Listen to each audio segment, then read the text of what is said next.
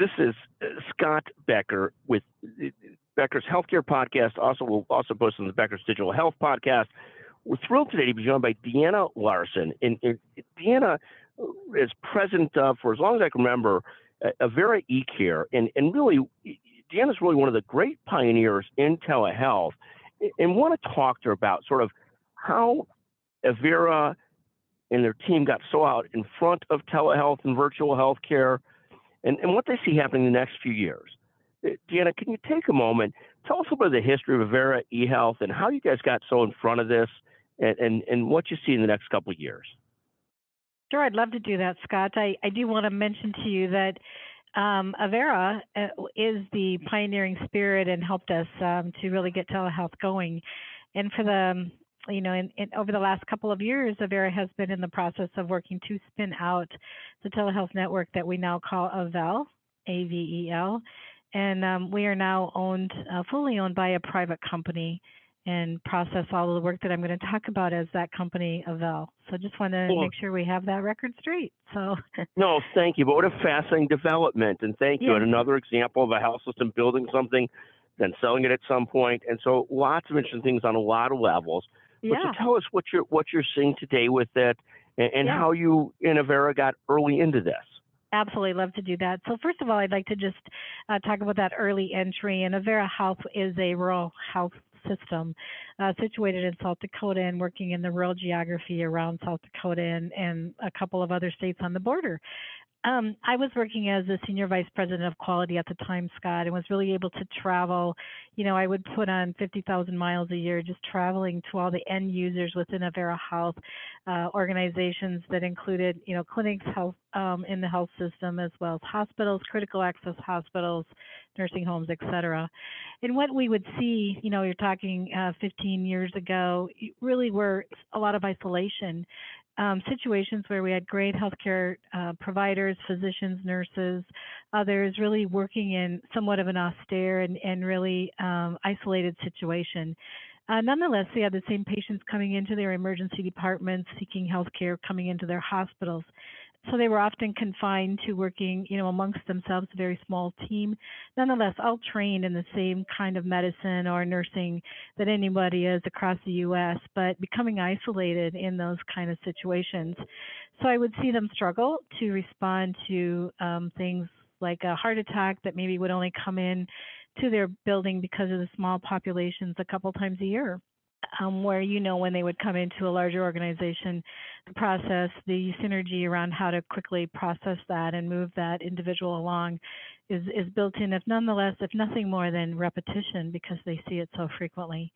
So these were great people, great providers, willing to work in the communities that uh, they went back to work in, um, yet working with less uh, people power, less uh, equipment, less um, uh, time, really, because they're the generalists. And a generalist is the hardest job in the world because they have to know everything about everything. They're answering the same questions that cardiologists or pediatricians or nephrologists are answering, um, and they're and they're very isolated. Where if you work in a larger organization, you just make those calls out to those specialists. So I got to see that, and the reality was these people just need access to the peers and colleagues they were trained to work with.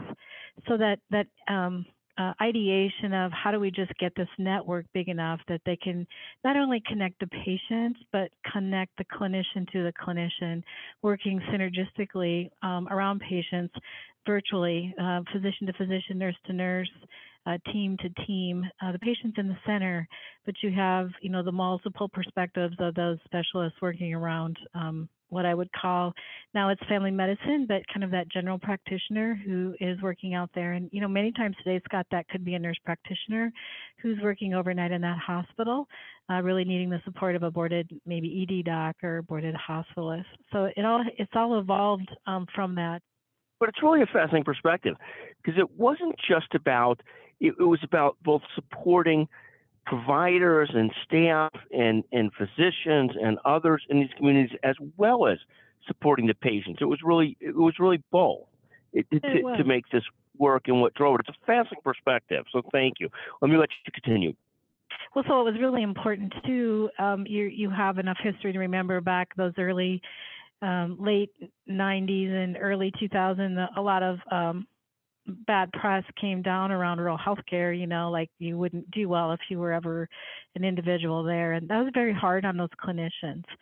So um, just getting that same perspective you just described, Scott, how do we make sure we get them the support that any other clinician would have if they were working in an urban setting? So the, the, the mantra kind of became let's just bridge that gap um, giving them the resources they they need um, in the rural setting. Now, sometimes that was equipment to maybe some sort of specialty um, intubation tool to um, intubate an airway for ventilation, which is so everyone knows what that means today. But um, you know, some of those tools just weren't there for them in some of those locations. So helping them access to that, training them on the utilization, and getting them up on a video camera to help walk and support them through the actual procedure. So um, it's been fascinating to watch how comfortable those individuals become over time when they they get the competence uh, to do the procedure and the confidence that wow we're we're doing everything we got trained to do and we're really making a difference in our community. Thank you. And talk a little bit about where does telehealth and virtual health go over the next few years? I mean, obviously, you're now with a private company. It was always sort of a piece of a Avera that was private, but now you're truly with a private company. And where does this go over the next few years? Do you look at local expansion, geographic expansion? Where do you go, and where does telehealth and virtual healthcare go generally? Mean, meaning the company and virtual and telehealth so we continue, um, Avel continues to be a B2B. Um, so what does that mean? It means whatever clinical service we provide, we want to partner with the local providers to augment. Um, that could be very large tertiary facilities where we augment critical care in a large critical care you know, large site, there could be 20, 30 beds of critical care, but we're still augmenting those individuals in that hospital.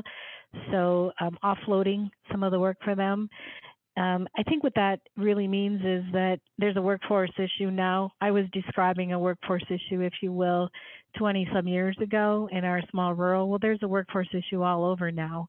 So I think the big focus has to be how do you use advance um, the health, delivery of healthcare um, how we look at other industries, how they've used technology such as telehealth as one of those tools to really change that environment. And for years, people have talked about, you know, banking and how we're all very much on a virtual space with our banking. How do we use these kinds of tools in the healthcare industry to augment the workforce? Um, you know, our, our healthcare workers are so well trained and highly trained. How do we make sure we're taking advantage of all of that training using technology to support uh, making providers available, you know, as I've said, providers to providers. And what does that take, Scott? Um, we're in 40 some states now with many different um, different services. Part of the difficulty with that is, is you know, state to state, interstate licensing, credentialing at hospitals, you know, um, medical staffs describing what they need to appoint that physician or nurse practitioner in their building um, you know, quite honestly, it's a lot of bureaucracy.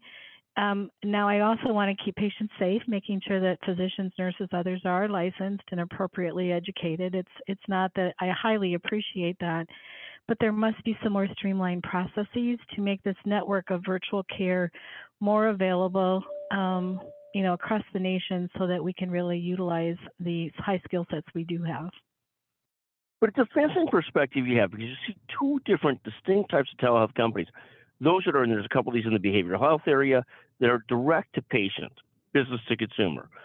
What you've said, which, which is different, is, and there's many that are formed like this, that really your customer is another health system, another practice office, whatever it might be, and you're now in 40 states. But one other question for you is, eh, eh, Deanna, are you still located? Is the primary location still in South Dakota or is it someplace else today? Yeah, the, the biggest hub is in South Dakota. We do have expansion of hubs in Michigan as well as Texas. And part of the dilemma is, um, you know, hiring the right workforce uh, to work in a hub location. So, um, as everyone else has learned during COVID, we have actually gone remote, if you will, many individuals working from another state, another location as part of our clinical service offering. So we're in the balance with the rest of the world. How much of this hubs up, if you will? We have a large hub here in South Dakota, um, smaller hubs in the two locations I described, and really learning with the rest of the nation how much of this can be remote. Um, we don't want to, you know, get into that state of isolation that I described, you know, 20 years ago. But I think with technology today, we've been able to bridge a lot of um, that situation so people aren't feeling as isolated. So I think it's um, a mix of the above, Scott, that we have to have some hubs where people can get together, um, do some of the consistent practice work so that we um, we really can be best best class, best high practice uh, organization. And yet I do think we have to offer that opportunity to follow the workforce and make sure we can offer them the opportunity to work at home as well. Uh, uh, thank you. Let me ask another follow-up question. That when you talk about hubs, who's in those hubs? Is it technology workers? Is it call centers? Is it providers? Who's, who's habitating those hubs? Well, in Sioux Falls, it is the administrative support that it takes, like licensing, credentialing, um, you know, IT, et cetera, as you described. But we have a whole clinical hub, which is really a virtual hospital. Um, we do school nursing out of there. Our school nurses congregate here and are across many states um, as well as skilled nursing, we have the clinicians who provide skilled nursing services. So this is your this is your place where you know command center that I have nurses, pharmacists, physicians, boarded ED docs, boarded critical care intensivists, uh, hospitalists, all hubbed up here like a uh, truly virtual health system. Um, and then from there, you know, that's where the practice center is, if you will, where we create the practice standards and protocols, and then um, from this location, uh, that it goes out to the other remote locations. Well, What a fascinating uh, perspective. One last question, just a quick answer. What's the biggest priority for this year, for 2022, for you folks? What's your biggest priority this year? Yeah, um, be that augmentation for the workforce and make sure that we are providing high quality care out there where the workforce is really struggling.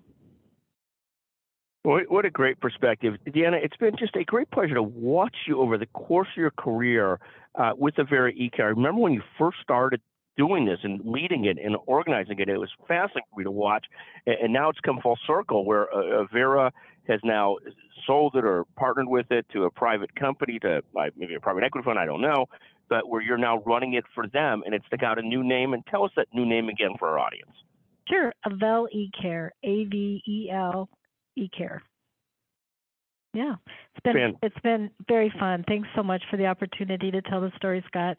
As you can tell, I love it. So um, I'm not done yet. I don't know what's next, but I'm not done yet. Well, you're still a kid, so you better not be done yet. All right. Deanna, a great pleasure to visit with you again. I, I love getting to visit with you. I love visiting with you from the Avera system. Thank you so much. And I know you're no longer part of the Avera system, but still magnificent. Thank you so much. Absolutely. Thank you, Scott.